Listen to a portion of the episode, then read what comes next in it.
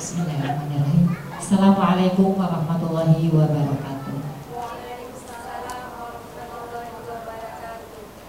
Bismillah, alhamdulillah, nahmaduhu wa nasta'inuhu wa nastaghfiruh wa na'udzu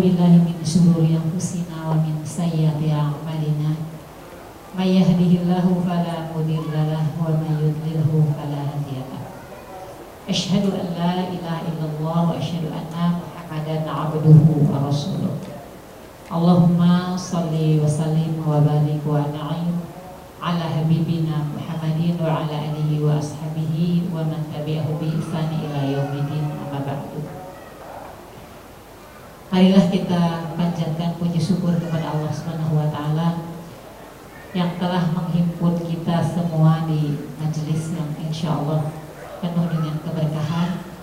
Alhamdulillah kita bisa bermajelis di masjid tempat terbaik di muka bumi ini. Harapannya semoga majelis kita penuh dengan keberkahan dan semoga Allah karuniakan kepada kita hikmah.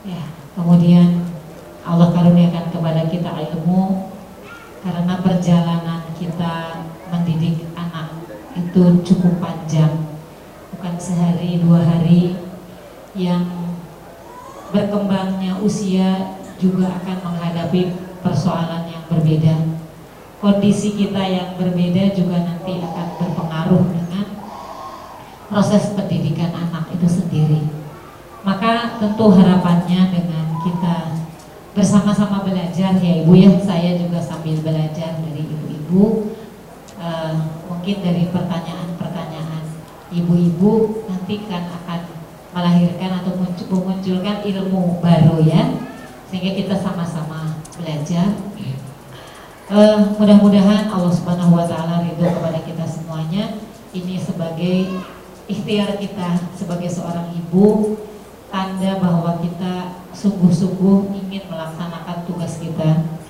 Semoga kehadiran kita diridhoi oleh Allah Subhanahu wa taala. Kemudian tak lupa salawat salam semoga senantiasa tercurah kepada baginda Nabi Shallallahu alaihi wasallam. Beliaulah guru besar kita.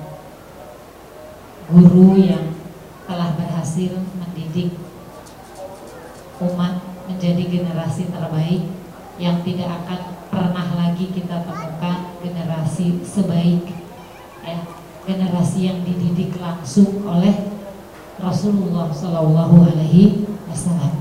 Hari ini kita tinggal menapaki jejak-jejaknya bagaimana ketika Rasulullah Wasallam mengawal para sahabat ya, menuju kepada uh, karir mereka berikutnya para sahabat itu kemudian kan ada yang menjadi ulama, ada yang menjadi uh, pejabat gitu ya. Tetapi masya Allah ketika para murid Rasulullah SAW yang notabene mereka adalah para sahabat, ketika pun mereka atau diberikan kekuasaan oleh Allah Subhanahu Wa Taala, tetap mereka menjadi teladan bagi umat. Nah ibu-ibu yang semoga dirahmati Allah Subhanahu Wa Taala, kita akan melanjutkan kajian parenting kita, ya, yang uh, masih uh, membicarakan tentang bagaimana mendidik, mengajarkan Al-Quran kepada anak, ya. Uh, sebetulnya ini nggak cukup lewat pertemuan-pertemuan singkat. Kita sebetulnya butuh daurah khusus ya. Kalau kita mau bersungguh-sungguh bagaimana mengajarkan Al-Quran kepada anak. Tapi mudah-mudahan dari waktu yang ada ini bisa kita manfaatkan. Uh, di dalam hal ini ya ada seorang uh, Imam Al-Hafidh Imam Suyuti telah menjelaskan bahwa mengajarkan Al-Quran kepada anak-anak merupakan salah satu uh, pokok ya. Sesuatu yang penting, sesuatu yang menjadi pokok dalam ajaran Islam. Agar mereka dibesarkan dalam nuansa fitrah yang putih lagi bersih dan hati mereka yang diisi terlebih dahulu oleh cahaya hikmah.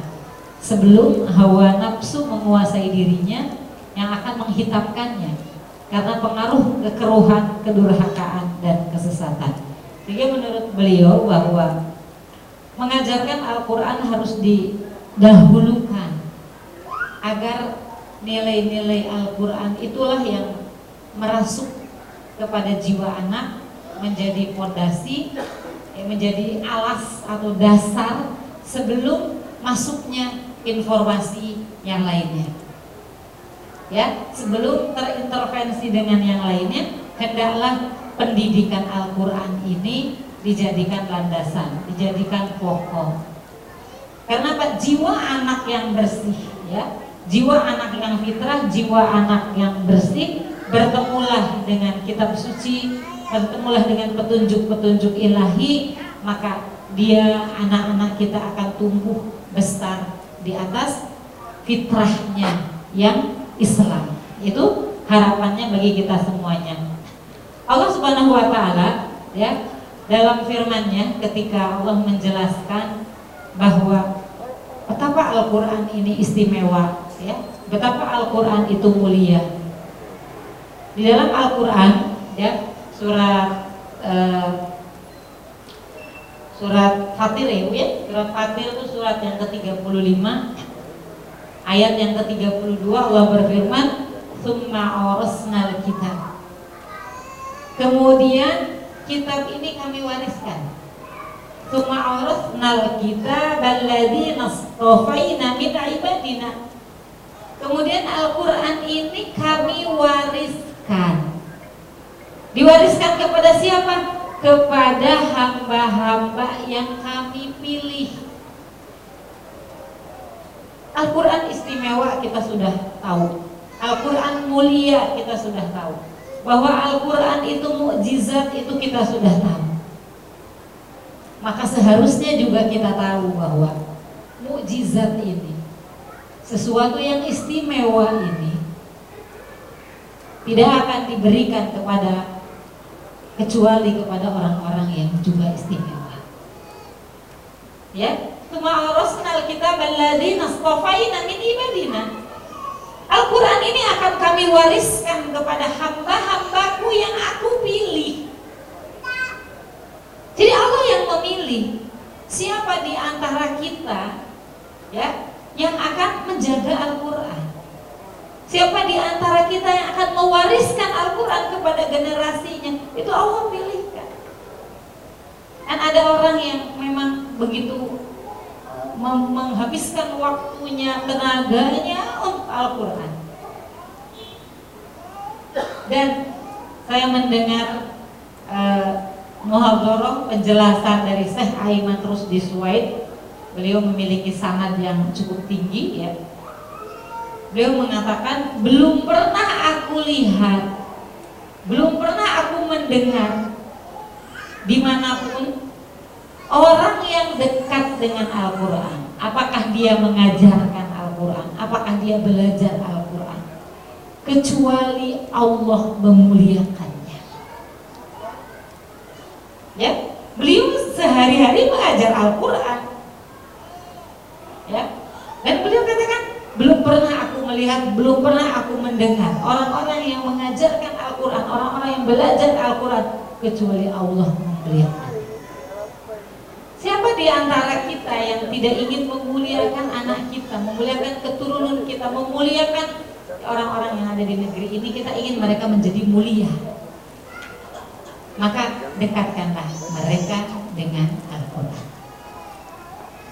Oleh karena itu, eh, kita akan belajar kepada para ulama bagaimana caranya mereka mendekatkan putra putrinya, mendekatkan murid-murid mereka kepada Al-Quran.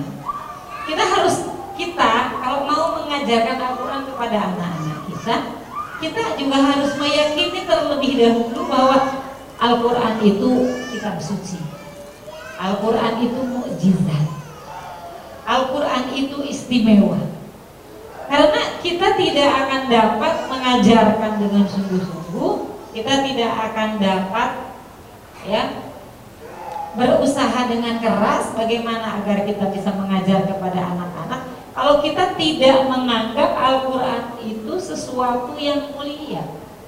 Kita tidak menganggap Al-Quran itu sesuatu yang menakjubkan. Padahal Allah Subhanahu wa taala mengulang-ulangnya di dalam di dalam Al-Qur'an, ya. Wa nunazzilu minal Qur'ani ma huwa syifaa'u wa rahmatul lil mu'minin. Wala yazidu zalimina illa qasara. Kami turunkan Al-Qur'an itu sesuatu yang menjadi penawar. Sesuatu yang menjadi obat. Kita kalau sakit pasti yang terlintas lebih dahulu tuh dokter dulu gitu ya bukan Allah bukan Al-Quran kita langsung ingatnya ke dokter dulu ya jadi kalau kita sakit itu pertama kali harusnya kita istighfar dulu ya. Istighfar. Barangkali sakit disebabkan karena dosa. Yang kedua barangkali sakit kita disebabkan karena dolimnya kita kepada tubuh kita. Sesuatu yang harusnya nggak dimakan kita makan. Sesuatu yang harusnya kita makan malah kita tinggalkan gitu ya. Jadi istighfarnya yang pertama adalah istighfar untuk dosa-dosa kita. Yang kedua istighfar untuk kesalahan kita kedoliman kita. Tidak memberikan nutrisi yang benar kepada tubuh kepada tubuh kita. Padahal Allah Subhanahu wa taala mengatakan nazil minal Qur'an ma huwa syifa'u wa rahmatul lil mu'minin. Al-Quran itu syifa Al-Quran itu adalah obat penawar. Penawar apa yang ada di dalam dada. Dia adalah rahmat. Rahmat adalah segala kebaikan yang kita inginkan itu adalah rahmat.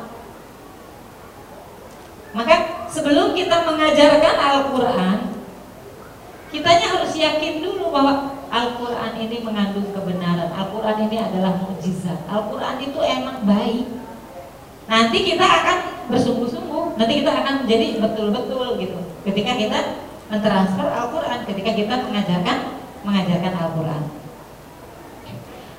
Ya, penulis mengatakan demi Allah, Al-Quran merupakan rahmat.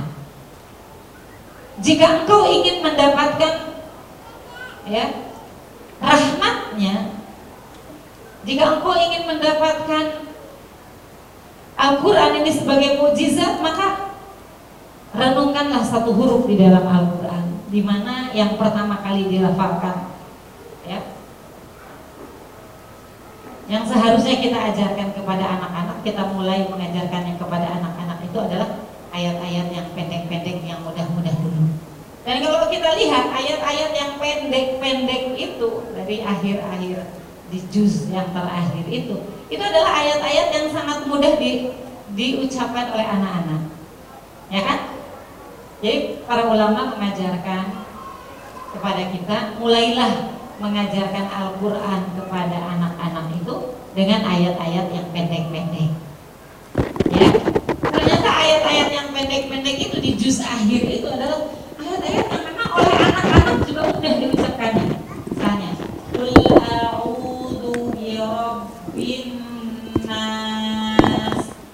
sin itu ya berakhir dengan atau s dalam bahasa Indonesia itu huruf yang tidak sulit diucapkan oleh anak-anak ya kan nas dan anak-anak akan tertarik kan oh ujungnya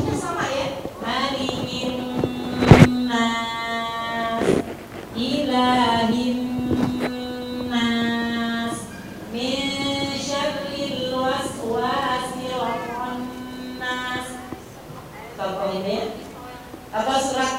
Surat uh, apa al-ikhlas ya qul huwallahu ahad yang ujungnya sama nah para ulama ya Mas sebentar mau direkam kayaknya dua saya udah curiga karena biasanya kalau ngerekam itu mic-nya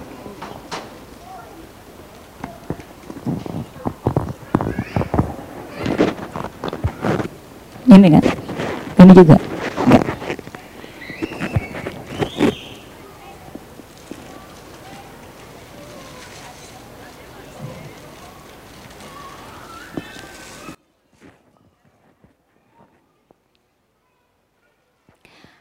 Nah, marilah kita lihat eh, bagaimana komposisi ya uh, di, di dalam ayat-ayat atau akhir-akhir setiap penggalan-penggalan yang yang berulang-ulang.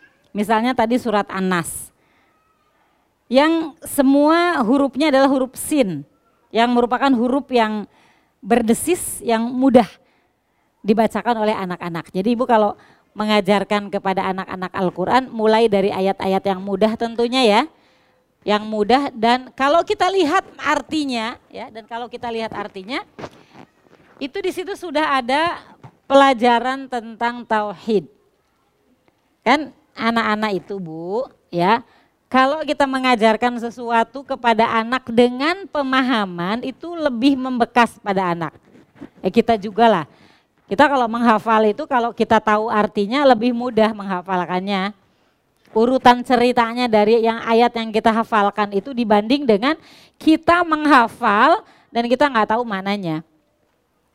Ya maka ya ini pengalaman ya. Kalau sekarang saya ngajar cucu, kalau dulu ngajar anak ya. Kalau sekarang dari ngajar cucu, itu ketika anak-anak ya ketika cucu-cucu itu kita kita fahamkan maknanya, itu dia nanti akan bertanya. Anak-anak itu kalau dijelaskan tentang sesuatu, dia akan bertanya. Kita terangkan lagi, dia bertanya lagi, dia bertanya lagi. Nanti sampai dia paham, jadi lebih mudah. Misalkan, Kul a'udhu birabbin nas. Artinya apa coba? Ya, yuk kita lihat artinya apa nih? Aku berlindung kepada Robnya manusia. Rob itu apa? Yang menciptakan manusia, yang memberi rizki loh kepada manusia, yang menghidupkan manusia. Tadi malam kita itu mati. Kok mati? Iya makanya doanya Alhamdulillahilladzi ahyana ba'da Jadi kita itu mati pagi-pagi dibangunkan lagi oleh Allah. Jadi sebetulnya yang menghidupkan, yang mematikan adalah Allah Subhanahu wa taala. Ya kan? Itu kita sampai itu sudah tauhid rububiyah, Bu. Itu kita sudah menjelaskan tauhid rububiyah ketika kita mengajarkan surat An-Nas dijelaskan artinya.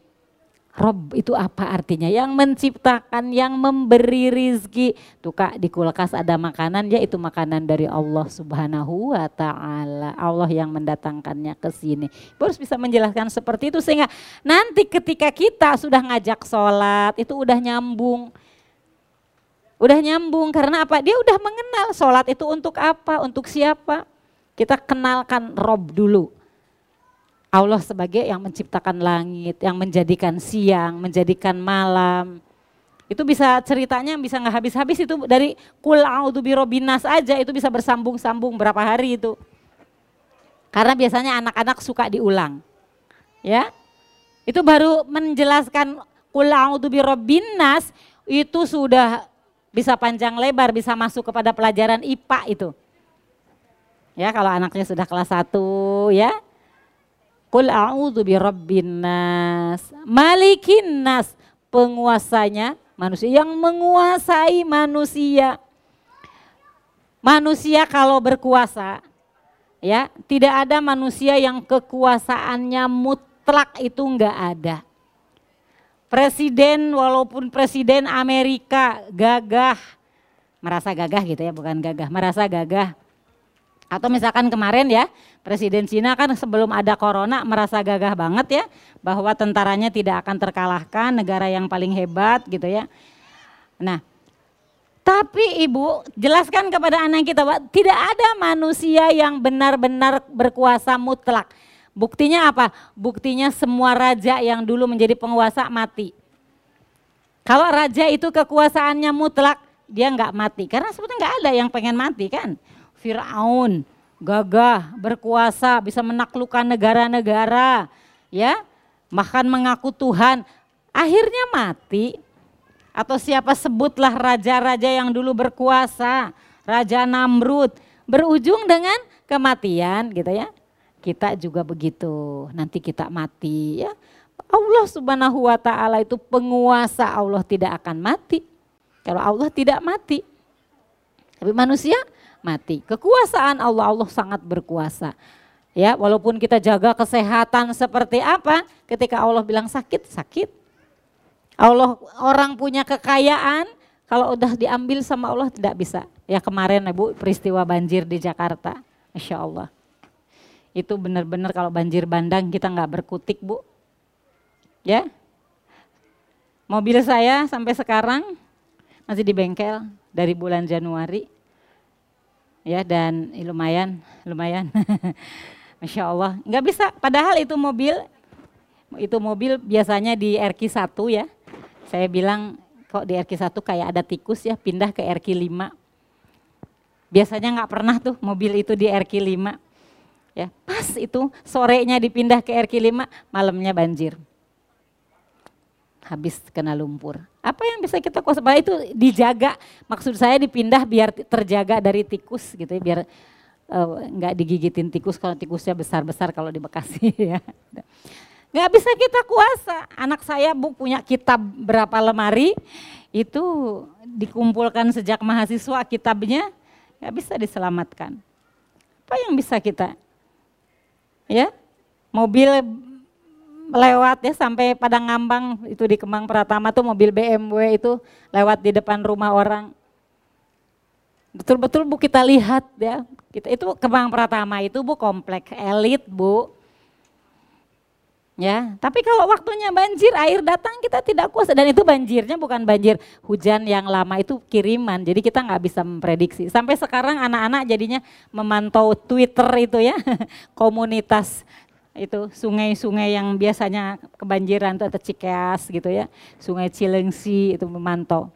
Kita nggak bisa kuasa Bahkan di Kemang Pratama ada orang yang punya koleksi uh, Harley Davidsonnya 99. Kerendam. Dia koleksinya sampai segitu banyak ya. Jadi ibu-ibu yang semoga dirahmati Allah Subhanahu wa kita jelaskan sambil menghafal sambil dijelaskan itu akan masuk ke dalam jiwa anak-anak. Birobbinas, malikinas. Karena ayat ini akan diulang-ulang, Bu. Maka itu harus termasuk yang di awal-awal dihafalkan oleh anak kita. Kalau mau tidur kan Ya, di antara doa mau tidur kan itu ya Bu ya. Kulang a'udzu birabbinas, kul a'udzu birabbil falaq, kul huwallahu ahad ya kan Bu? Gitu enggak Bu? Ya kan? Diusap kemudian diusapkan ke seluruh seluruh badan kita. Itu yang diajarkan oleh Rasulullah Shallallahu alaihi wasallam.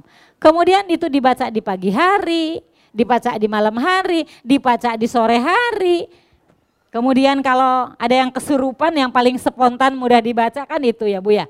Kadang-kadang eh, kita ketemu ya orang yang tiba-tiba kesurupan, yaitu yang pertama kali dibaca ayat-ayat itu. Jadi ayat ayat-ayat ini kan sering diulang, diulang, diulang, diulang. Maka itu ayat-ayat yang pertama kali dibacakan atau disuruh anak-anak kita menghafalkannya. Kemudian ya eh, Malikinas rajanya manusia. Ya. Qul a'udzu birabbinas malikinas ilahinas sesembahannya manu, manusia.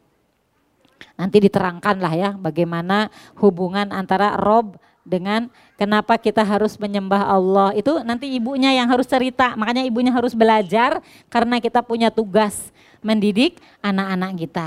Jadi jangan protes di sekolah anak nggak dapat pelajaran seperti itu. Yang kalau di di sekolah nggak dapat pelajaran itu berarti ibu yang harus mengajar mengajarkannya. Kan sekolah itu cuma partner bu lembaga pendidikan di luar rumah itu hanya partner kita. Tapi yang dimintai pertanggungjawaban untuk mendidik adalah kita. Ya. Kemudian tentang misalnya contoh lagi eh, eh ayat berikutnya ya. Min syaril waswasil khannas alladzi yuwaswisu fi sudurinas minal jinnati wanas itu ibu bisa ceritakan maknanya apa artinya apa sesuai dengan umur anak masing-masing ya. Nah Kelebihannya ya Al-Quran yang mulia, yang agung ini ya memang ayat-ayat yang pendek itu ujungnya juga mudah gitu ya diucapkannya tidak susah. Coba kalau yang pertama diajarkan tuh misalnya surat As-Sofat ya. As-Sofati sofa ada istilahnya ya susah dibacanya. Orang di rumah Quran aja ibu-ibu kalau sudah baca surat As-Sofat susah. Tapi ternyata ayat-ayat yang pendek ini lebih mudah untuk di, diajarkan kepada anak-anak anak-anak kita ya. Ini ada seorang ulama yang memberikan contoh kepada kita ya, yaitu uh, Imam Abu Hanifah. Imam Abu Imam Abu Hanifah itu adalah seorang ya ulama madhab ya. Beliau termasuk tabiin ya. Ketika putranya berhasil menghafal surat Al-Fatihah, Abu Hanifah memberi imbalan kepada gurunya 100 dirham. Jadi guru putranya ini diberikan imbalan 100 dirham. Padahal ketika itu dengan uang satu dirham saja sudah bisa dibelikan seekor domba. Jadi kira-kira 100 ekor domba. Kalau sekarang domba misalnya harganya 3 juta, berarti 300 juta untuk menghafalkan surat Al-Fatihah. Kemudian gurunya mengatakan seperti ini gitu ya. Ini ya gurunya merasa bahwa imbalan yang diterimanya terlalu besar padahal ia baru mengajarkan surat Al-Fatihah. Karena itu ya eh, si guru ini mengatakan kepada Imam Abu Hanifah jangan kau apa namanya ini terlalu besar pemberiannya kemudian Imam Abu Hanifah mengatakan jangan kau anggap remeh apa yang kamu ajarkan kepada anakku Andaikan saja aku punya yang lebih banyak lagi, aku akan berikan kepadamu sebagai bentuk pengagungan kepada Al-Quran. Jadi ini ya mungkin ada adik-adik ya yang mengajar di TPA, mengajar di TK, mungkin mengajar ngaji ya, mengajar di rumah Quran. Jangan menganggap pekerjaan itu adalah pekerjaan yang sepele. Itu pekerjaan yang besar. Bahkan eh, Rasulullah SAW mengatakan khairukum man ta'allama al-Qur'ana wa 'allamah. Sebaik-baik kamu ya sebaik-baik kamu adalah mereka yang belajar Al-Quran dan mengajarkannya. Jadi kalau kita ingin menjadi orang yang terbaik, ya di antara jalan lewat jalan ini, belajar Quran, kemudian mengajarkan Al-Quran. Jadi kita jangan menyepelekan, jangan menyepelekan guru ngaji. Karena apa ibu mereka mengajarkan satu Al-Fatihah saja itu sudah besar di sisi Allah Subhanahu wa taala, ya.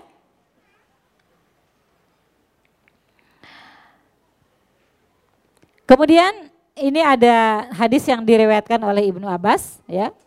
Beliau berkata ketika turun firman Allah, "Ya ayyuhalladzina amanu qu anfusakum wa ahlikum naro." Maka Rasulullah Shallallahu alaihi wasallam membacakan ya kepada para sahabat pada suatu malam atau pada suatu hari membacakan surat ayat ini ya ayyuhalladzina amanuku anfusakum wa ahlikum naro. Ini adalah contoh betapa pengaruh Al-Qur'an itu be begitu dahsyatnya. Ya. Rasulullah SAW pada suatu hari membacakan ayat ini ke Kemudian tiba-tiba ketika dibacakan ayat itu ada seorang pemuda tiba-tiba tersungkur tersungkur begitu ya sambil sujud. Saya mau menjelaskan tentang pengaruh Al-Quran kepada jiwa seseorang yang di dalamnya sudah terpatri Al-Quran itu sangat dahsyat.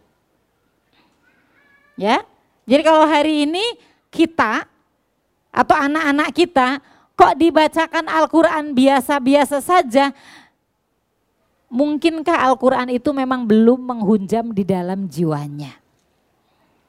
Ya, mungkin Al-Quran itu belum tertanam di dalam jiwanya. Karena ada seorang pemuda dibacakan potongan ayat ya ayuhalladzina amanu qu anfusakum wa ahlikum naro, dia langsung tersungkur. Ya kemudian Nabi Muhammad SAW meletakkan tangan beliau di dadanya dan ternyata masih bergerak. Lalu beliau berkata, wahai anak muda ucapkan la ilaha illallah sampai meninggal.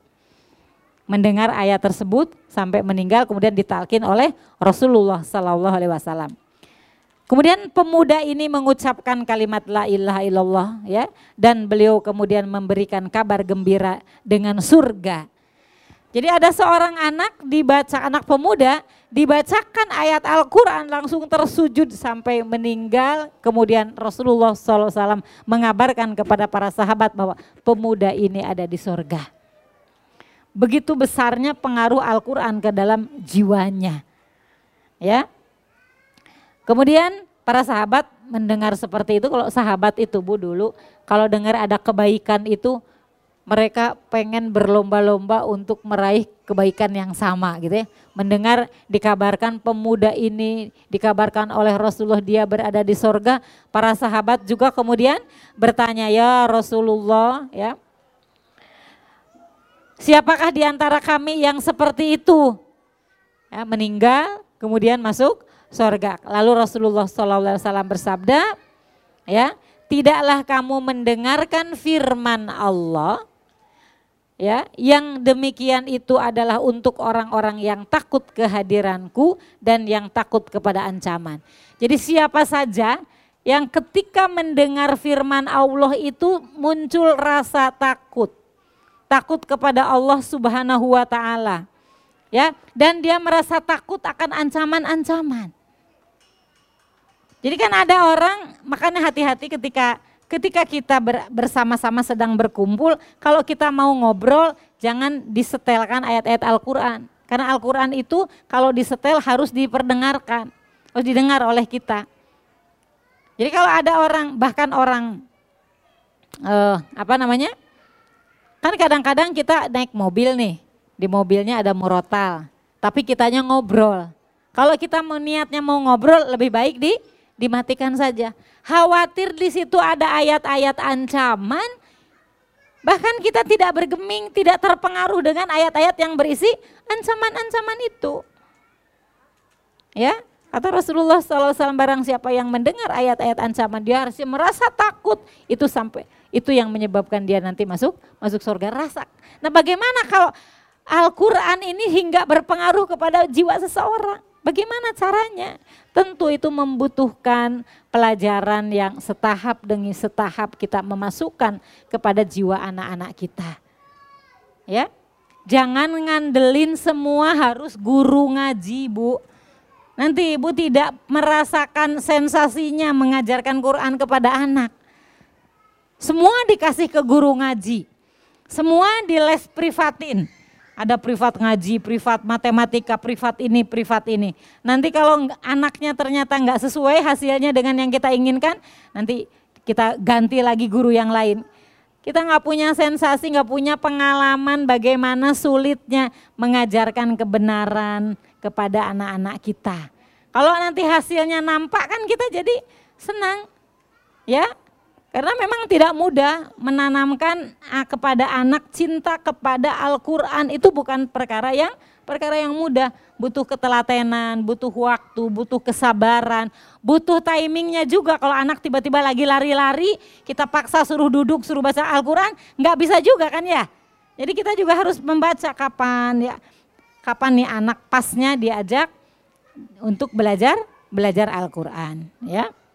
Maka mudah-mudahan ya harapan kita bahwa kita, keluarga, anak-anak kita adalah orang-orang yang mencintai Al-Quran. Tadi kembali kepada ayat yang tadi Allah Subhanahu wa taala akan memilih di antara hamba-hambanya itu akan dipilih oleh Allah Subhanahu wa taala.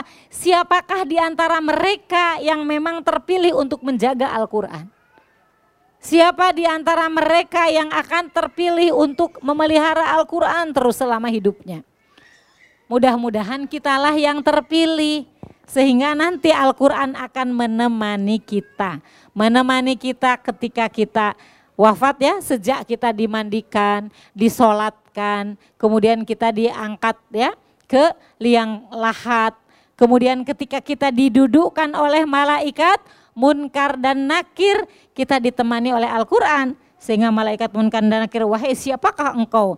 Kata Al-Quran, aku Al-Quran. Aku akan menemaninya sebagaimana dia selalu menemaniku.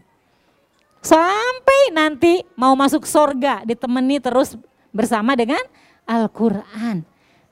Dan kan kita tahu orang al-mahirun bil Quran ma'asyafaratin kiromim baroro. Orang yang mahir dalam membaca Al-Quran bahkan akan selalu ditemani oleh malaikat.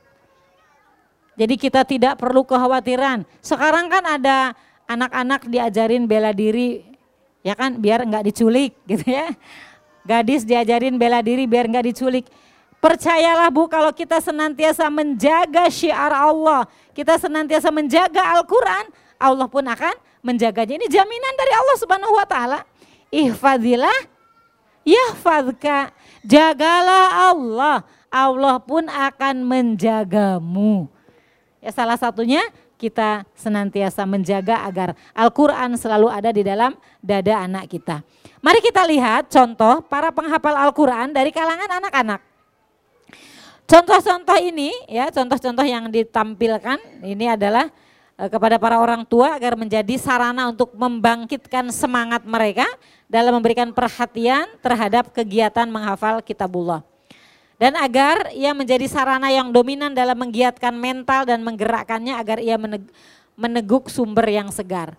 Mungkin di masa di masa kecil saya dulu ya, tidak semarak sekarang ini orang menghafal Al-Quran. Tidak marak seperti sekarang ini di mana-mana ada tahfidz Quran. Walaupun zaman dulu orang yang belajar ngaji banyak ya di masjid-masjid di musola-musola itu karena dulu kan ya zaman saya masih kecil gitu ya. TV-nya itu nyalanya cuman malam hari gitu ya. Dan itu eh, apa kita tidak terlalu banyak gangguan-gangguan. Jadi anak-anak kecil banyak ngaji ke ke masjid-masjid. Tapi enggak sebanyak sekarang program-program tahfidz tahfidz Quran ya. Sehingga mudah-mudahan ibu-ibu yang hadir di sini memang orang-orang yang senantiasa termotivasi untuk mengajarkan kepada putra-putrinya untuk bukan hanya hafal Al-Qur'an tapi anak-anak kita bisa memahami Al-Qur'an dengan baik dan bisa mengamalkan dan memperjuangkan Al-Qur'an. Imam Syafi'i Imam Syafi'i mengatakan Aku telah hafal Quran ketika berumur tujuh tahun. Dan aku telah hafal kitab Muwatta ketika berumur 10 tahun. Kalau anak 7 tahun hafal 30 juz, kira-kira mulainya kapan Bu? Hah? Kira-kira mulainya kapan? Ya kan? Kan kadang-kadang orang tua sekarang anak 7 tahun disuruh menghafal masih kecil kasihan gitu. Nah Imam Syafi'i 7 tahun itu sudah hafal Al-Quran. Dan Imam Syafi'i kan tidak punya ayah ya.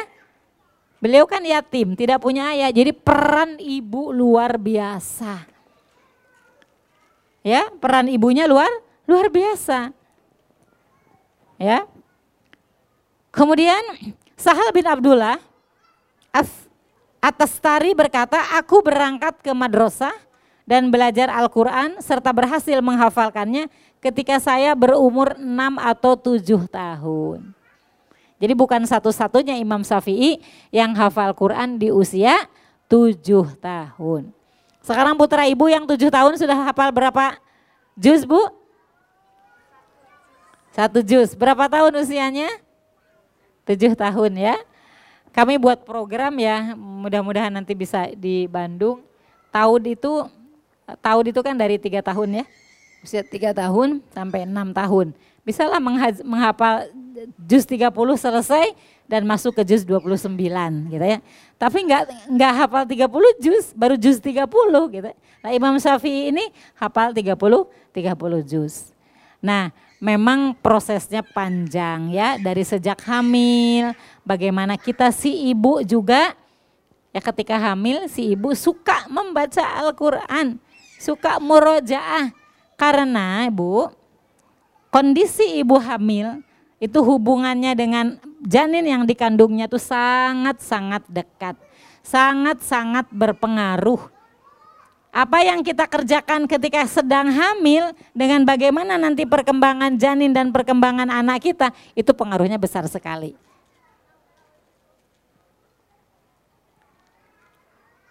Jadi kalau kita berharap putra putri kita nantinya menghafal Al-Quran, ya dari sejak hamil bahkan bukan sejak hamil kan?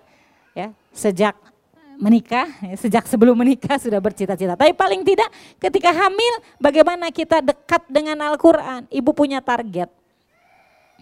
Ya ibu punya target. Mau hatam berapa kali? Mau menghafal berapa juz? Itu dalam waktu sembilan bulan itu. Atau menghatamkan Quran. Kalau ibu merasa kesulitan di dalam menghafal paling tidak mau hatam berapa kali selama hamil. Ya kan? Kalau satu juz satu hari berarti satu bulan hatam kan? Sembilan bulan, sembilan kali hatam ya. Jangan banyak o gitu ya. O gitu nanti enggak ya. Nah, itu makanya sebelum hamil kita menyiapkan mental kita, menyiapkan mental kita bahwa kita ini sedang berjuang ya. Orang yang hamil itu kita sedang berjuang. Jadi mentalnya harus kuat. Ya, ya ada memang ada mual-mual sedikit sebagai ujian, tapi yang keluar dari lisan kita selalu kata-kata yang positif. Cara berpikir kita selalu yang positif. Karena hamil itu adalah anugerah. Gak setiap wanita itu bisa hamil. Maka hamil itu adalah anugerah. Maka ketika kita hamil kita merasa kita mendapatkan nikmat dari Allah Subhanahu wa taala. Siapkan mental kita untuk berjuang melawan segala kendala-kendalanya. Nah jadi kita bisa berkonsentrasi punya target-target mau berapa kali kita menghafalkan, menghatamkan Al-Quran ya kalau belum mampu untuk menghafalnya. Karena biasanya ibu-ibu banyak sekali alasannya kalau untuk menghafal Quran. Ya enggak Bu? Ya Bu? Banyak nggak alasannya, Bu udah hafal berapa juz? Nanti melengos-melengos bingung mau jawab apa gitu ya. Dibilang belum menghafal, ya masa nggak mulai-mulai gitu ya. Jadi kalau kita mau memotivasi anak kita menghafal Al-Quran, tentu saja ibunya juga harus semangat menghafal Al-Quran. Ya, tapi susah ya susah kalau nggak dimulai. Kalau kita sudah mulai, insya Allah nanti akan menjadi menjadi mudah. Ya. Nah, kemudian tentang Imam Nawawi kita sudah tahu bagaimana kesolehannya Imam Nawawi, bagaimana prestasinya. Ya, beliau wafat di usia yang sangat muda ya usia 45 tahun sudah wafat. Tapi karya-karyanya, kitab-kitabnya yang ditinggalkannya, Masya Allah banyak sekali. Ya, ibu-ibu kan suka eh, apa namanya menghafalkan hadis arba'in an-nawawiyah ya, itu adalah imam karya Imam Nawawi atau kita beriadus solehin ya, itu juga karya Imam Nawawi. Usianya cuma 45 tahun Bu, tapi karyanya luar biasa. Nah Imam Nawawi ya, maka Syekh Yasin bin Yusuf Al-Marakisi menceritakan tentang beliau, tentang Imam Nawawi. Aku melihat Syekh, maksudnya Imam Nawawi, ketika berumur 10 tahun berada di Nawa. Beliau dibilangnya ya Imam Nawawi karena memang orang Nawa ya. Kalau orang Bandung namanya Al-Bandungi gitu ya. Al-Bandungi. Ini karena tinggalnya di Nawa namanya Imam Nawawi. Sedangkan anak-anak sebayanya tidak suka bermain dengannya. Ia kemudian lari dari mereka sambil menangis dan kemudian membaca Al-Quran dalam keadaan seperti itu. Aku pun menjadi senang kepadanya. Ayahnya yang menyuruhnya menjaga toko sehingga akhirnya dia sibuk ya berjual beli daripada menekuni Al-Quran. Akhirnya aku datangi gurunya lalu berpesan tentang anak ini Sesungguhnya diharapkan kelak ia akan menjadi orang yang paling pandai di zamannya dan juga paling zuhud sehingga orang-orang bisa memperoleh kemanfaatan darinya.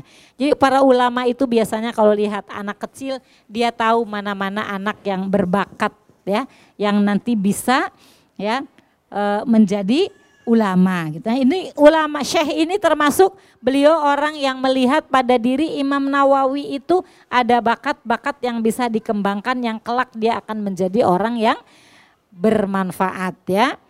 Sehingga maka beliau ya akhirnya belajar belajar Al-Qur'an ya. Jadi para ulama pada akhirnya beliau mereka menulis kitab atau mendalami bidang-bidang fikih, ada yang mendalami ilmu sirah, ada yang mendalami ya bahasa saja atau ilmu Al-Quran saja.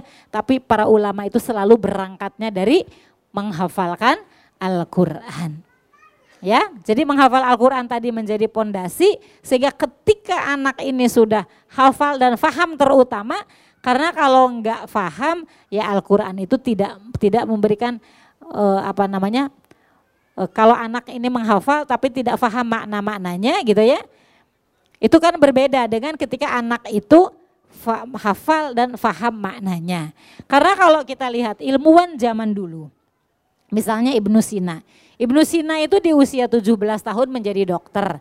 Dan beliau mengatakan bahwa bagiku belajar kedokteran sangat mudah.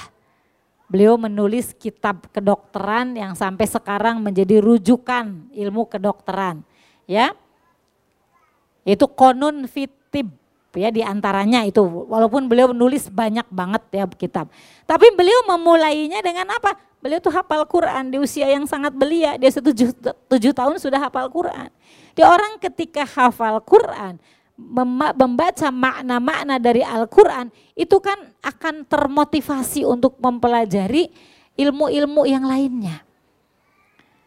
Ya, kalau sekarang kan kita kebalik, kita belajar yang lain-lain dulu, baru kembali kepada Al-Quran. Ya, saya punya teman seorang dokter, beliau justru mempelajari ilmu kedokteran, tapi menjadi jatuh cinta kepada Al-Quran setelah beliau mentadaburi beberapa ayat-ayat Al-Quran yang ternyata ketika dilihat dari sisi sainsnya kok pas banget gitu ya. Beliau seorang saintis, beliau semakin cinta kepada Al-Quran, semakin jatuh cinta kepada Al-Quran ternyata ya teori-teori yang beliau pelajari itu ternyata sudah ada di dalam Al-Quran. Sehingga sekarang beliau berbagi ilmu ke mana-mana dan beliau biasanya menggali dari Al-Quran, kemudian beliau mencari juga ya eh, apa namanya penjelasan-penjelasan secara sainsnya gitu ya. Masya Allah semakin banyak cabang ilmu yang kita pelajari ya itu semakin terjelaskanlah Al-Quran itu gitu ya. Apalagi kalau tadi kita basicnya dari awal sudah suka dengan Al-Quran, sudah sudah mencintai mencintai Al-Quran. Memang kalau kita sendiri, kalau kitanya sendiri jauh dari Al-Quran, suami bahkan tidak bisa, bisa baca Al-Quran, di keluarga itu jauh dari Al-Quran, ini pasti akan menjadi pekerjaan berat. Maka mulailah dari diri kita sendiri, bagaimana kita bisa sangat mencintai Al-Quran gitu ya. Kita dekatkan diri kita kepada kepada Al-Quran. Maka ketika hari ini ibu-ibu dimudahkan untuk belajar Quran, entah di rumah Quran, entah di rumah, entah di masjid, entah di mana, tapi kita dimudahkan untuk belajar Al-Quran, itu adalah anugerah dari Allah Subhanahu wa Ta'ala. Karena biasanya kalau ibu-ibu, apalagi semakin kita belajarnya, semakin mendetail, tahu hukum-hukum tajwid, ternyata hukum tajwid sesudah dipelajari kok semakin luas. Ya, dulu saya waktu saya baru tahunya cuma empat hukum di dalam tajwid ya, idhar, idgham. Kayaknya kirain ilmu tajwid itu doang. Tapi sekarang begitu kita ada rumah Quran, kita mengundang seho, ternyata enggak habis-habisnya ilmu tentang Al-Quran itu. Bahkan ketika kita mau me, apa, daurah khusus tentang satu kitab Hilyatu Tilawah, itu Hilyatu Tilawah itu bisa juga nanti dijelaskan oleh kitab-kitab kitab-kitab yang lain-lainnya gitu. Ternyata semakin kita mempelajarinya, semakin bah itu baru ilmu tajwid ya. Ilmu tajwid saja ternyata nggak habis-habis kita gali.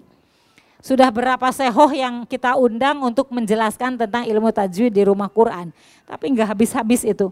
Selalu saja ada ya yang belum kita ketahui. Jadi Masya Allah ilmu tentang Al-Quran ini ya maka kita harus bagaimana kita mendekatkan kita kepada Al-Quran sehingga ada rasa cinta, rindu kita kepada Al-Quran itu. Ibu kalau baca Quran suka sambil tadabur enggak?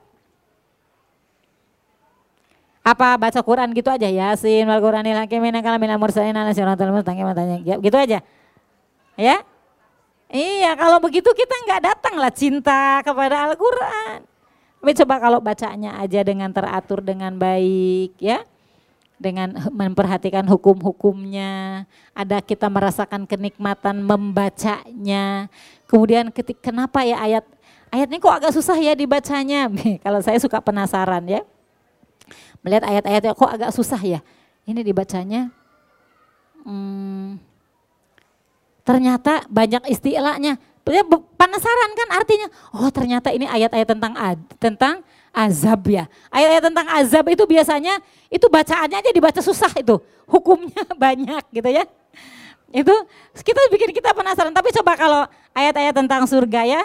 Jannati tajri min tahtihal anhar. Gampang gitu bacanya.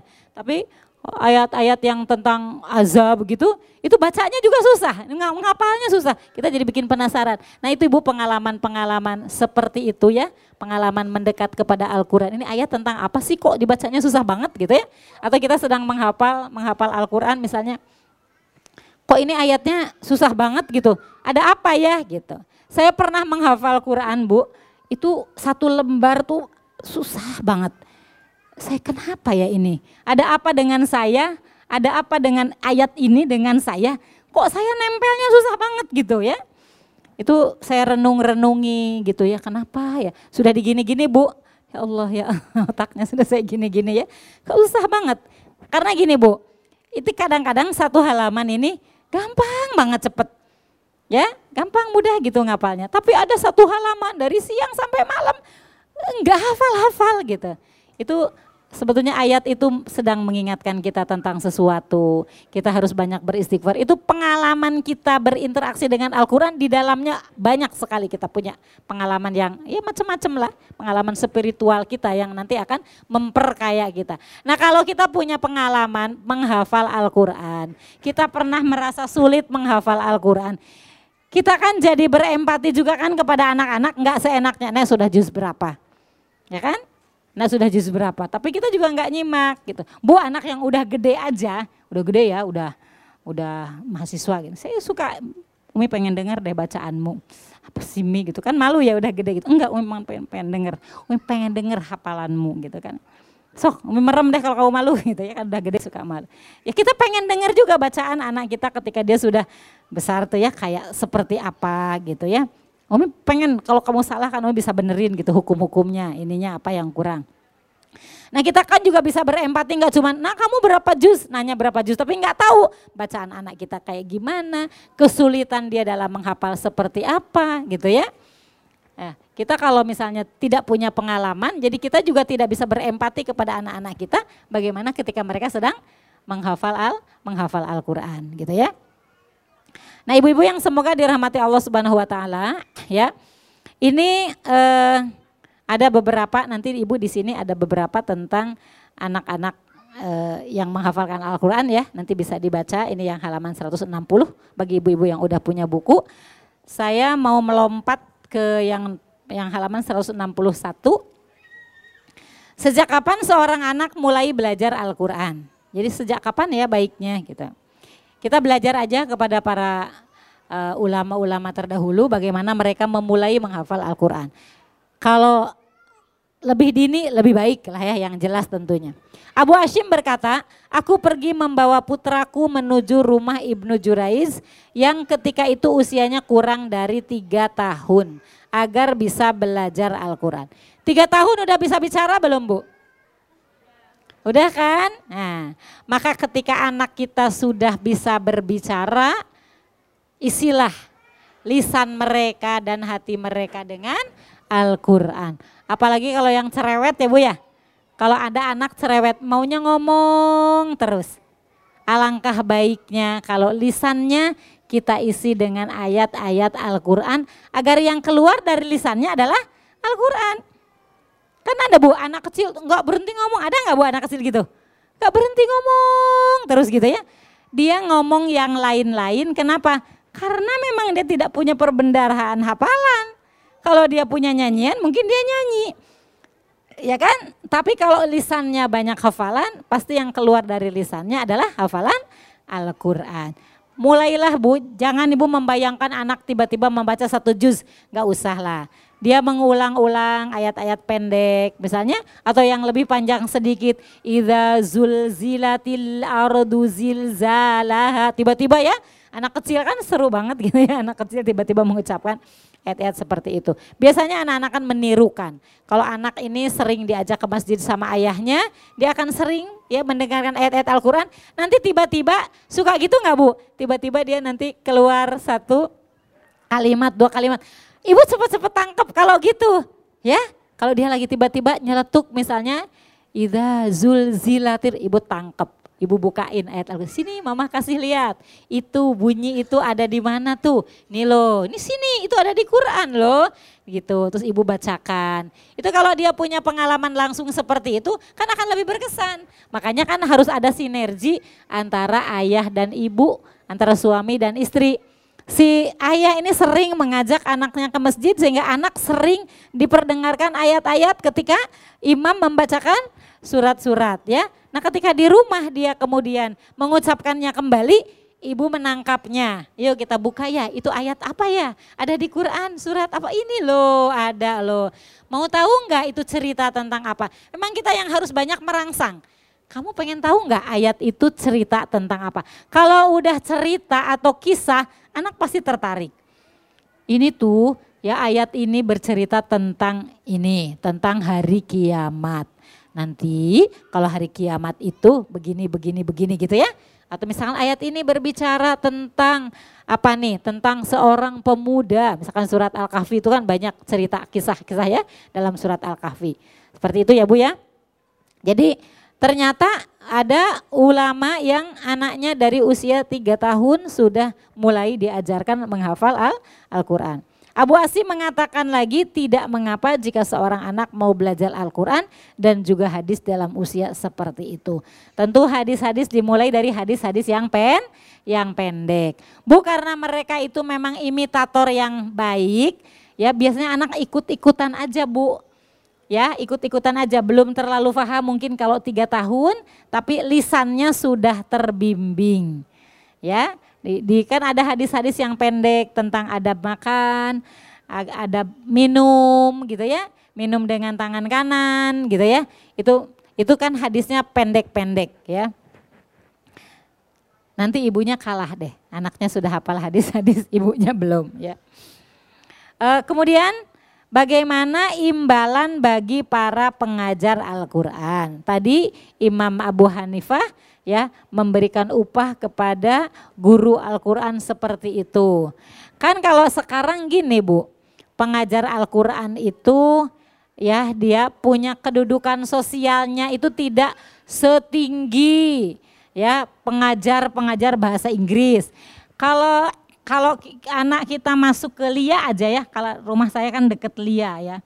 LIA itu kan untuk tiga bulan aja sejuta berapa bu? Ada yang anaknya Dilia satu koma sekian kan untuk tiga bulan masa belajar, ya. Tapi kalau guru ngaji ada nggak yang bayar guru ngaji ya satu juta sekian? Ya kan jarang gitu, ya seratus ribu paling banter gitu ya. Nah, itu pun itu pun gurunya udah siap duluan. Ketika gurunya datang anaknya masih bobok siang. Ustazah tunggu dulu ya, anak saya masih bobok siang Ustazah. Waktu Ustazah setengah jam tekluk-tekluk nungguin anak yang belum bangun. Ya makanya kalau saya sih di rumah Quran saya eman-eman guru-guru saya nggak boleh ngajar privat bu. Jadi guru-guru itu saya sayang-sayang. Kalian nggak boleh ngajar guru privat. Ya kan? Kalau yang mau belajar mereka yang datang ke rumah Quran, tidak kalian yang datang. Kenapa? Ilmu didatangi, bukan ilmu yang mendatangi. Ada satu cerita, salah satu donatur kami, dia punya rumah. Jadi biasanya di rumah Quran itu kan yang punya rumah meminjamkan kami rumahnya. Itu salah satunya adalah dia meminjamkan rumahnya. Kemudian yang saya e, minta untuk menempati rumah itu adalah yang biasa kerja di rumah itu sekarang udah kelas pratafid. Bacaannya bagus, Ibu ya. Jadi ternyata walaupun hodimat, walaupun dia berawalnya kerja-kerja di rumah, tapi saya masukkan dia ke kelas. Sekarang haf, uh, sekarang hafalannya udah banyak dan dia sekarang kelasnya kelas pratafid. Ya bacaannya udah bagus. Maka saya boleh beliau uh, si Mbak ini, si ibu ini menempati di rumah itu. Nah yang punya rumah ini nggak terlalu jauh rumahnya, izin sama saya. Mim boleh boleh nggak anak saya uh, privat sama beliau gitu ya sama mbak ini. Saya bilang maksudnya gimana ya? Jadi dia ke rumahnya saya bilang nggak boleh. Walaupun dia adalah posisinya sekarang kerjanya kerja di rumahan, kerja di rumah saya, tapi ketika dia mengajar Al-Quran, tetap dia sebagai guru Al-Quran. Saya nggak izinkan dia datang ke rumah Anda. Silahkan kalau mau Anda yang datang ke rumah Quran. Yang rumah Quran tuh rumahnya dia sebetulnya gitu ya. Saya bikin begitu. Saya bilang gini teh, saya manggil dia teteh. Sudah berapa lama kita ini memperlakukan guru seperti itu? Sudah berapa lama kita memperlakukan ilmu agama seperti itu? Dan lihat hasilnya apa untuk anak-anak kita. Ayo kita mulai sekarang. Saya izinkan kalau anakmu datang ke rumah Quran. Ya rumah Quran itu rumahnya dia. Akhirnya dia nurut. Saya kan nggak ada mi di situ kan ada bapak-bapak. Bapak-bapak itu Ba'da Isa. Ba'da Maghrib itu kosong. Karena rumah itu termasuk agak penuh. Pagi-pagi juga penuh. Pada maghrib kosong. Jadi silahkan pada maghrib datang. Jadi kan saya menghormati walaupun itu statusnya kerja ya di rumah saya, tetapi ketika dia mengajar Al-Quran, dia guru Al-Quran, tolong dihormati. Jadi dia akhirnya datang anaknya, pada maghrib datang dan dia mengajar mengajar Al-Quran. Itu banyak di rumah Quran itu kadang-kadang ya mereka menganggap rumah Quran itu pelajaran di rumah Quran itu eh pelajaran apa sih cuma kursus aja gitu ya. Makanya saya membuat sistem, kami membuat sistem di rumah Quran agar orang-orang memperlakukan Al-Quran itu tinggi derajatnya. Ya, jadi di tempat kami itu udah tahu, udah murid-murid kita udah tahu. Kalau murid itu cuti, cuti terus mau gabung lagi, itu harus tes lagi. Jadi boleh jadi dari Pratafid turun menjadi BBQ 2. Karena ibu jangan kira kalau ibu enggak talaki kepada guru, bacaan ibu itu tambah enggak bagus. Karena kita ini belum bersanad. Misalnya ya, ya saya aja Bu, saya sejak berdirinya rumah Quran udah belajar kepada Syekho. Tapi saya selalu ditagih untuk murojaah, untuk talaki sama Syekho itu. Ini sehonya udah pulang ke Yaman masih ditanya, Umi lamnya udah bener apa belum gitu. Ya nanti saya bilang saya talaki di hadapan ustazah, lam saya bagaimana. Walaupun saya sudah belajar kepada seho, kita masih lam kita. Bu lam orang Indonesia banyak masalah ya, jangan dikira lam kita, lam gampang banget. Enggak, orang Indonesia rata-rata lamnya tebal. Di saat lam harus tipis tapi baca lamnya tebal. Bismillah itu salah ya, hmm, terlalu tebal gitu ya. Ya, tapi ketika mengucapkan Allah itu juga terlalu tipis gitu. Nah itu harus diperbaiki kan? Ya harus dibenerin. Ro, ro-nya ya juga masih banyak yang salah. Nah maka maka kami membuat kebijakan ketika dia cuti itu kita udah pasti bacaannya akan berubah-berubah. Maka harus tes lagi gitu ya. Nah ada suatu saat ada seorang yang udah kelas tahfidz Eh, kemudian dia cuti, cuti, kemudian dia pengen masuk lagi. Saya bilang, Bu, semua udah tahu kok kalau murid rumah Quran memang harus uh, harus tes lagi. Dia karena nggak tahu, mungkin nggak dia nggak dapat info. Ya heran juga sih nggak dapat info ya karena di grup ada, di tata tertib juga ada ya. Setiap kuliah perdana juga dibacakan. Dia protes kepada saya bahwa kok bisa mi, saya saya kan cuti karena sakit sakit ini emang saya yang mau? Saya bilang iya bu, tapi sebagai murid rumah Quran ya memang sistemnya begitu di tempat kami gitu ya. Kalau begitu Umi dolim dong sama murid-muridnya. Saya nggak apa-apa, saya dianggap dolim kepada murid. Tetapi Al-Quran itu tinggi. Karena Al-Quran itu tinggi, kita yang harus naik untuk mendatangi Al-Quran. Bukan Al-Quran yang turun mengikuti hawa nafsu kita. Saya gituin aja. Ya kan Bu? Al-Quran itu tinggi. Jadi kita yang harus membuat sistem yang meninggikan Al-Quran. Meninggikan para guru-guru Al-Quran. Agar kita mendapatkan berkah. Nah itu dari kecil kita sudah sampaikan kepada anak-anak kita bagaimana kemuliaan belajar Al-Quran. Bagaimana kedudukan Al-Quran yang tinggi itu. Sehingga ketika dia belajar Al-Quran, bagaimana cara duduknya juga diperhatikan. Cara duduknya dia, dia harus berwudu dulu. Itu diajarkan ya Bu ya. Kami itu Bu dari tahun Bu, dari sedak kita punya tahu tahu itu tahfidz usia dini dari usia tiga tahun. Sebelum belajar habis baris berbaris kan mereka baris. Baris itu juga bukan baris nyanyi lagu tak, maju tak gentar ya. Ketika baris mereka diajarkannya zikir pagi ya. Zikir pagi kemudian ada uh, ada beberapa doa gitu ya. Sebelum masuk kelas karena kelas kami adalah kelas Al-Quran dia wajib berwudu semua anak-anak digiring ke tempat wudhu karena dia nanti mau baca Quran. Itu kan adab. Ya. Kemudian sudah nanti baca Quran, nanti kan ada istirahat ya, istirahat, makan apa dan mau masuk kelas lagi, wudhu lagi. Kok repot amat? Ya, mendidik harus mau repot. Sehingga anak-anak dari kecil sudah kita ajarkan bahwa ilmu itu tinggi. Belajar ilmu bahkan kita harus wudhu dulu. Bukan hanya sholat saja yang kita wudhu. Itu adab, walaupun memang hukumnya tidak wajib. Ya kan Bu? Tapi kita sedang mendidikkan adab kepada anak bagaimana ketika kita berada di majelis Quran. Itu juga tak kalah pentingnya.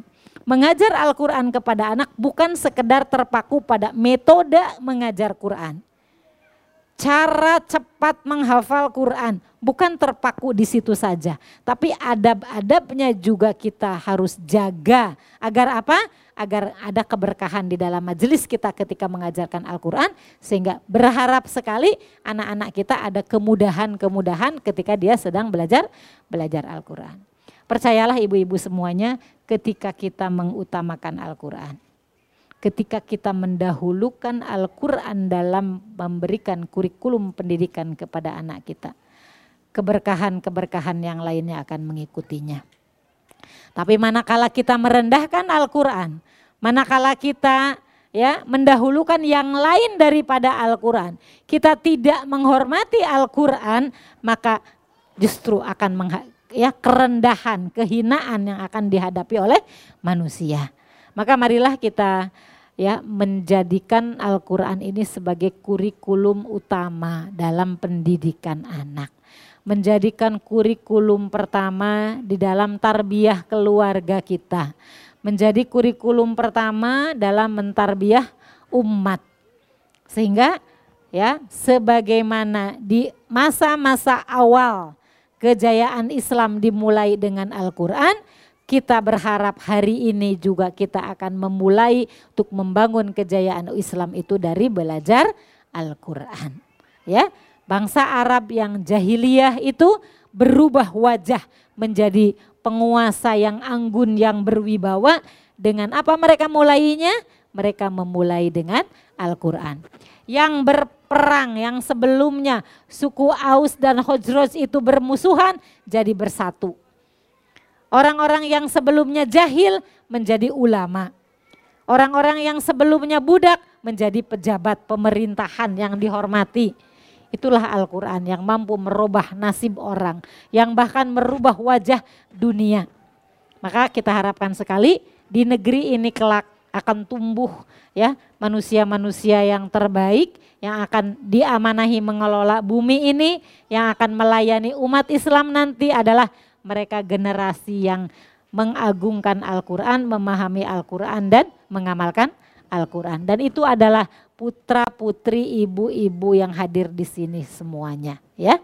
Mudah-mudahan apa yang saya sampaikan ini memberikan kemanfaatan untuk kita semuanya.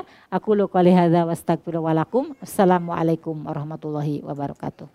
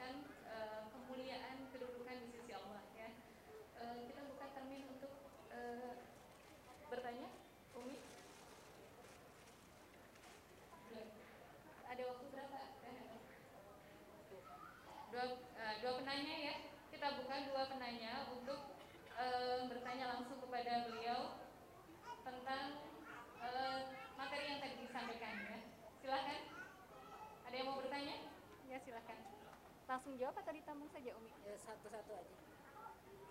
Bismillah. Umi mau tanya eh, kapan waktu yang tepat untuk mulai mengajarkan bahasa Arab kepada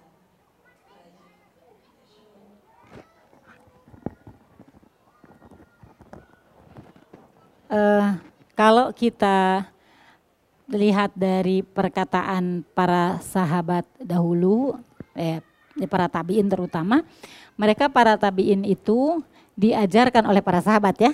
Karena tabiin itu kan eh, berarti ayah mereka adalah para sahabat yang berjumpa dengan Rasulullah SAW. Mereka belajar Al-Quran, belajar bahasa Arab, belajar siroh. itu bersamaan. Ya, mereka juga diajarkan bahasa, bahasa ya kan bahasa fushah dengan bahasa amiyah kan berbeda gitu ya. Jadi ketika mereka sudah mampu berkata-kata, walaupun eh, itu boleh sudah diperkenalkan dengan kosakata kosakata bahasa Arab. Cuman sebaiknya sih mereka mengerti dulu bahasa ibunya dulu ya. Ngerti dulu bahasa ibunya. Jadi jangan begitu belajar bicara langsung bahasa asing, jangan. Nanti dia nggak, nanti dia bingung, nggak tahu bahasa ibu. Tahu bahasa ibu dulu, baru kemudian uh, sudah mengerti gitu ya, sudah mengerti dia nanti tentang bahasa ibu, membedakannya. Nah inti boleh, ini bahasa Arabnya nih. Sekali-sekali kita selingi dengan bahasa Arab gitu ya. Misalkan la gitu dulu ya, la kayak kayak Maryamnya. lah boleh lah boleh gitu ya apa sesuatu yang karena gini metode atibian jadi di rumah Quran Bunda Aisyah itu TPA dan Taud metodenya atibian metode atibian itu eh, itu bahasa pengantarnya memang bahasa Indonesia, tapi disarankan kepada gurunya, gurunya harus berkomunikasi walaupun tidak semuanya, tapi diselang-seling dengan bahasa Arab. Mungkin paling tidak untuk yang istaid gitu ya, atau istaidu gitu ya, untuk hal-hal seperti itu. Jadi anak-anak nggak asing banget dengan bahasa bahasa itu gitu dengan bahasa Arab itu. Jangan kayak kita nih ya, produk-produk kayak kita ini sekolah di umum nggak ngerti bahasa Arab, udah tua pengen belajar, jadi kita hanya bisa belajar dari buku-buku terjemah.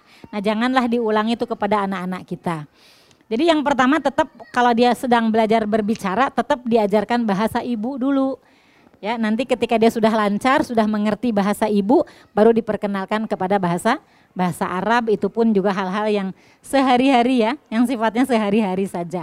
Makan, minum, tidur gitu ya, kamar mandi yang seperti itu sehingga nanti ketika saatnya dia belajar bahasa Arab tuh tidak asing sekali gitu ya.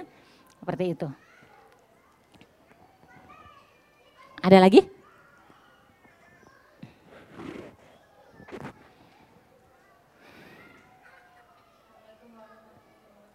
Waalaikumsalam warahmatullahi wabarakatuh.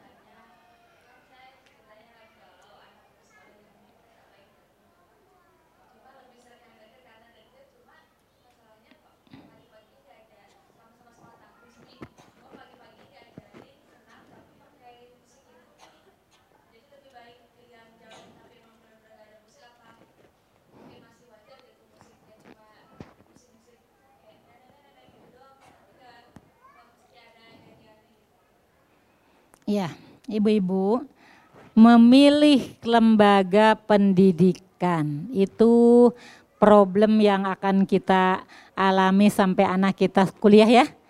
Jadi enggak sekali, Anda enggak sekali mengalami ini. Nanti berikutnya akan galau lagi, galau lagi, galau lagi kalau kita enggak punya prinsip.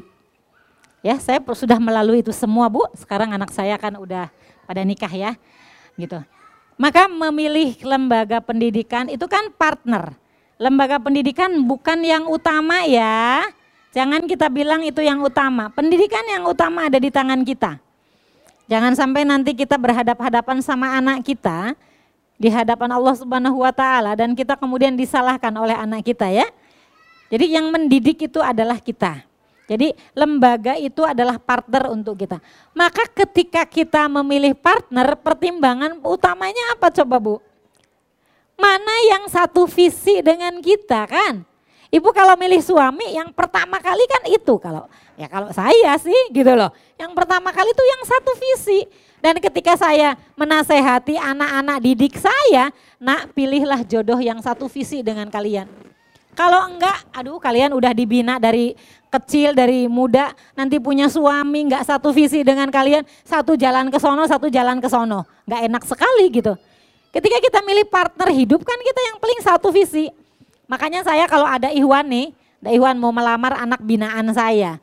Saya tanya visinya lewat WA, lewat telepon gitu. Ustazah kan udah ditulis di CV saya. Ah itu mah standar. Yang ditulis itu standar kan. Masa mau nulis yang jelek, visi misi pernikahan, ya kan?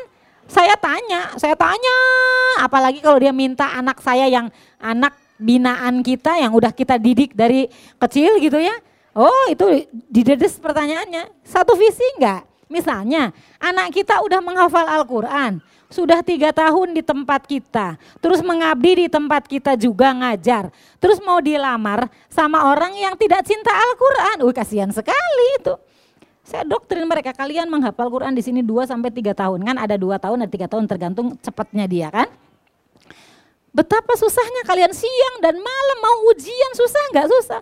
Terus punya suami tidak mendukung kalian untuk murojaah. Padahal murojaah itu seumur hidup. Murojaah itu seumur hidup, pekerjaan seumur hidup murojaah tuh bagi para penghafal Quran. Terus suaminya nggak mendukung, aduh kasihan sekali gitu. Maka pasti kita memilih yang satu visi. Nah ini memilih partner pendidikan, pasti kita pilih yang satu visi.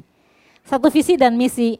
Bagaimana cara aja kita memilih? Kita ngobrol lah sama gurunya, kita ngobrol lah sama pendirinya, jangan dilihat dari luarnya saja. Kita ngobrol sama pendirinya, Pak dulu bikin sekolah ini apa cita-cita, boleh gak saya tahu visi Bapak tuh apa dulu? Gitulah mau nitipin anak kok ya. Ya enggak sih Bu? Ibu mau nitipin anak tuh ada yang enam tahun, ada yang tiga tahun. Kok kita lihat-lihat gedungnya bagus, aduh gedung mah gampang nyarinya bu. Ya kan? Gedung tuh gampang nyarinya, bukan gedungnya bagus.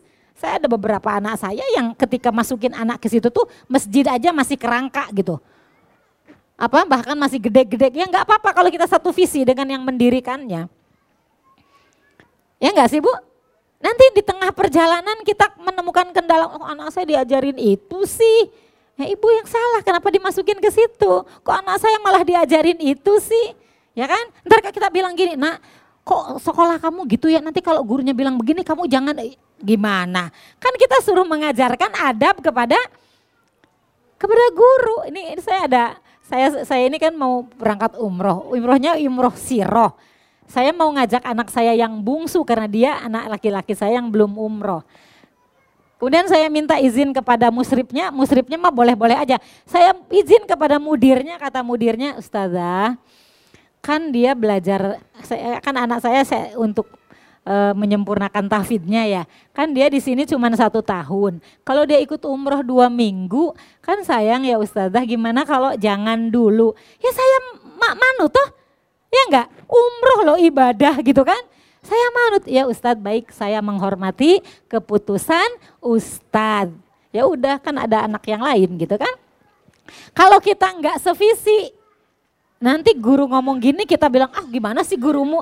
Gak boleh kan kita, gak boleh kita ngomong gitu sama anak kita. Nah, nah gua boleh, kita harus harus mendidik anak kita untuk menghormati guru kita.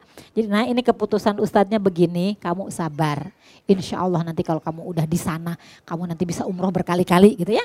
Karena kita harus mendukung program guru. Maka kalau dari awal ke antum udah nggak serg dengan sekolahnya, jangan. Nanti kita bilang sama anak kita, nak nanti kalau bu guru ngajarin ini, kamu bilang gini, kan nggak boleh kita bilang begitu. Berarti di mata anak kita gurunya ada cacat, ya jangan boleh kan. Jadi kalau bisa kita bisa menggambarkan gurunya itu adalah orang yang memang harus dihormati, ya. Jadi lebih kepada visi misi. Jauh dekat nggak masalah loh. Ibunya Imam Syafi'i menggendong Imam Syafi'i itu loh, ya kan? Dari Palestina ke ke mana coba? Ketika Imam Malik ada di mana? Ada di Madinah kan? Itu bukan bukan pekerjaan yang gampang gitu. Bagaimana beliau menggendong anaknya. Jadi kalau jauh dekat sebetulnya itu bisa disiasati hari ini apalagi gitu. Tapi yang satu visi itu lebih penting. Kalau kita mau meletakkan anak kita satu visi dan uangnya cukup gitu ya. Karena sekarang kadang-kadang satu visi tapi uangnya nggak cukup. Maka saya sebetulnya ini menjadi keprihatinan saya. Saya ya alhamdulillah sih sejauh ini walaupun program kami nggak hebat-hebat banget tapi kami punya lembaga tahfidz lah, muridnya yang nggak terlalu banyak lah sekarang sekitar 60 ya, 60 gadis, 10 ustazah gitu yang belajar. Tapi kita tuh nggak terlalu gituin uang deh.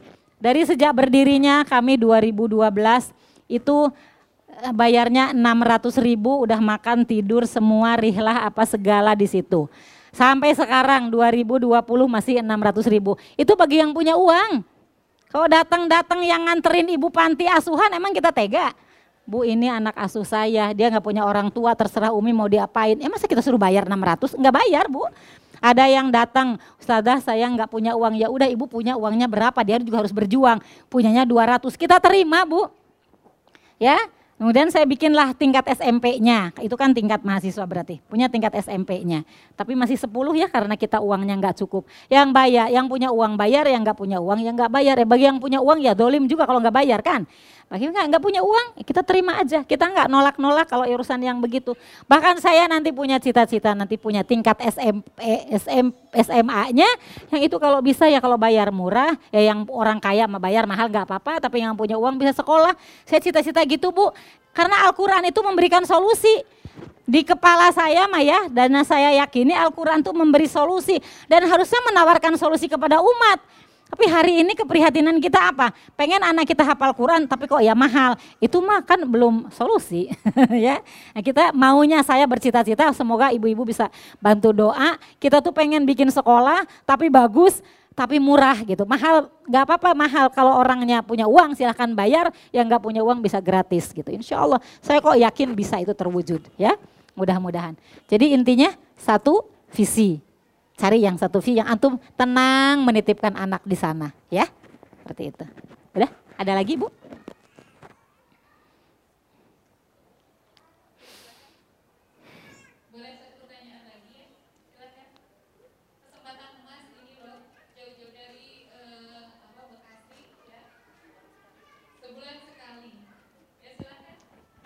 Gak apa-apa teh. Kalau nggak ada yang ditanyakan jangan dipaksa. Ibu-ibu mah udah pinter-pinter ya.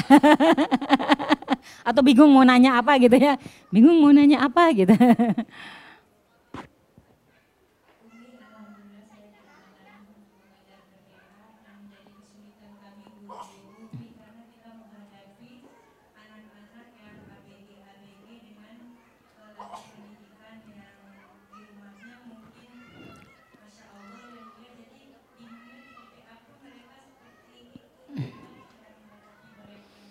Ya, uh, alhamdulillah kami juga punya program TPA. Da, itu TPA tuh hanya sampai kelas 6 SD, Bu. Karena nanti untuk SMP udah nggak bisa ditampung di TPA. Secara psikologis mereka, oh, enggak mau, aku udah nggak mau, aku udah gede. Maka untuk anak SMP kami bikin halakoh remaja halakoh Quran remaja. Secara psikologis mereka nggak merasa ITPA sama dengan kelas 1 SD gitu ya. Kemudian untuk anak udah udah kuliah kita bikin halakoh hakide, halakoh Quran untuk dewasa gitu ya. Memang beda penanganannya Bu. Jangan kita menyamakan menangani anak TPA dengan yang halakoh Quran remaja yang SMP itu memang berbeda pengajarnya juga berbeda. Saya tentu tidak terjun lah. Saya tentu nggak terjun ngajar TPA, saya nggak terjun ngajar HKR. HKR yang ngajar ya kakak-kakak yang bisa adik-adik, yang bisa gitu-gitu ya. Kita agar bisa masuk gitu loh. Ya saya nggak nggak bisa lah ngajar-ngajar mereka. Kalau mereka yang ngajar saya sehari doang bubar kali bu ya. Jadi juga satu memilih metode yang dua memilih pengajar walaupun pelajarannya sama Quran juga, tapi metode itu juga penting. Wadah itu juga penting. Memilihkan teman untuk mereka juga penting. Kalau kita bikin HKR untuk usia SMP, ya yang ngumpul di situ SMP doang. Ya kan? Itu juga kita buat sistemnya. HKD untuk mahasiswa dan orang-orang yang sudah ya baru-baru kerja, baru selesai kuliah kerja itu HKD dia nanya kok waktu masuk, ya kemarin kita baru kuliah perdananya soalnya baru e, minggu lalu kita kuliah perdananya mereka itu. Mereka nanya, Mi aku kan udah selesai, bahkan ada dokter ya bayang baru selesai gitu. Mi aku nanti ada temannya Mi, itu bukan, ada temannya nanti sama-sama usianya kayak kalian yang baru-baru kerja gitu.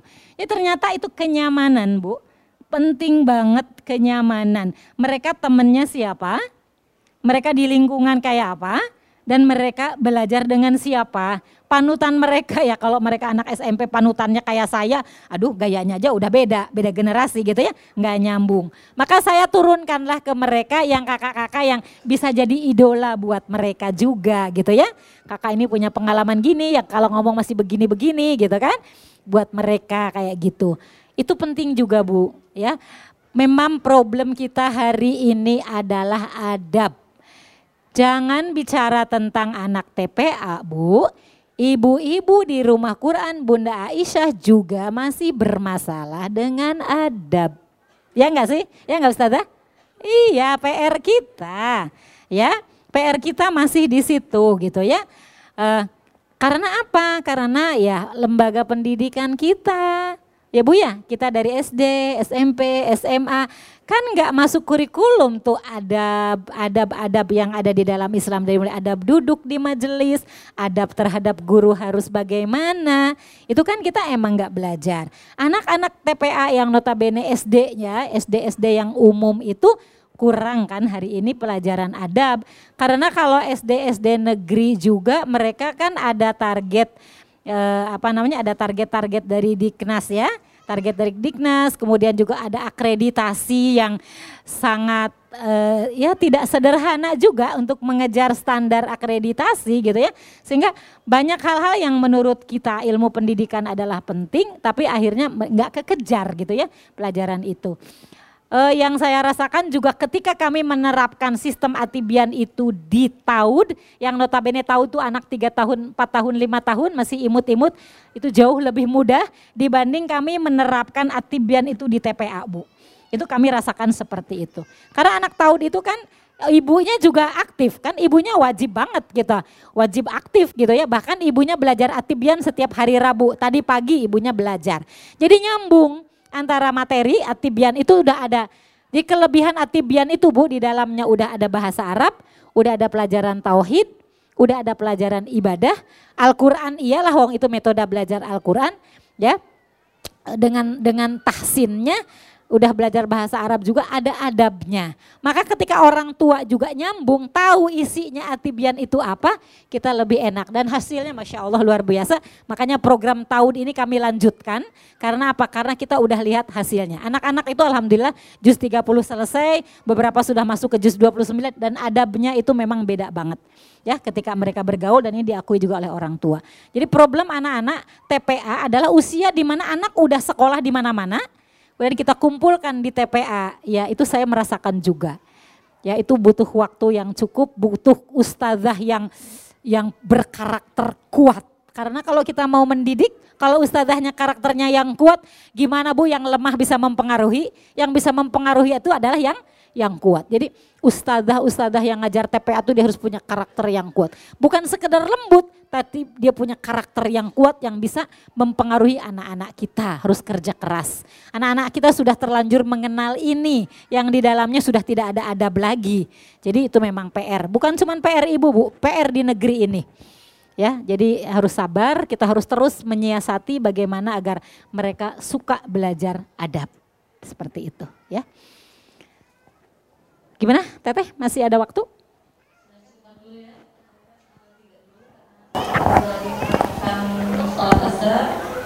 Ya Alhamdulillah,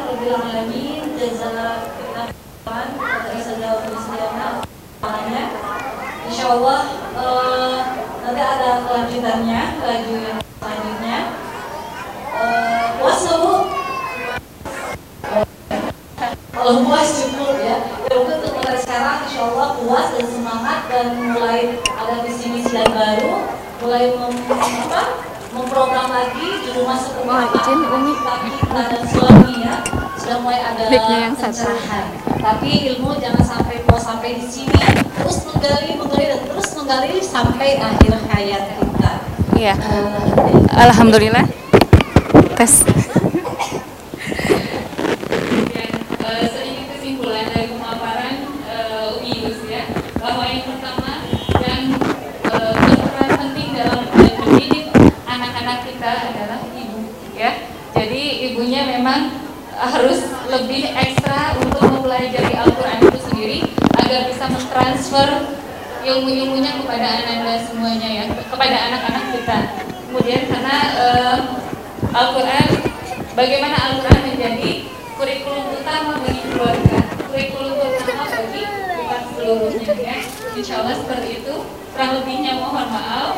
Eh, Jazakumullah khairan kasiran kepada Umi yang telah menyampaikan materinya. Masya Allah ya, kita dicas. kadang ada ada nyeselnya biasanya apa duh ini sekolah gak jelas banget mau menjadi apa gitu mata pelajaran yang diajarkannya juga sah sengeng gitu ya unwan nggak jadi dokter belum gitu ya ternyata ibu rumah tangga jadi Oh iya, alhamdulillah. Ya maksudnya berumah tangga yang berani juga ya. Jadi jangan sampai kita terap apa menyesal anak-anak kita sekarang sedang mulai eh, belajar Quran nomor satu itu ya. Kalau belajar Quran nggak usah eh, ke depannya mikir jadi apa ya maksudnya eh, kerja apa. Itu kadang masalah ya orang-orang yang oh, be- belajar Quran ya di RQ ntar eh, apa ya terus dari RQ ke mana terus kalau belajar tahfidz nanti jadi apa ya anak saya? Ya jadi hafizah gitu bu. Ya maksudnya kerja apa ya? Jadi jangan eh, galau dengan eh, duniawi eh, karena insya Allah barang siapa yang mengejar akhirat ya eh, tadi yang belajar Quran Allah akan muliakan itu Allah beri beri rezeki yang tidak bisa disangka gitu ya insya Allah seperti itu Ya, alhamdulillah ya. Pemaparan bius sudah jelas ya, insya Allah. Mudah-mudahan ini menjadikan penasaran kita untuk mengkaji eh, materi selanjutnya di buku mendidik anak ya, insya Allah. Itu Eh, sebentar ada hadiah dulu buat tiga penanya yang tadi ya.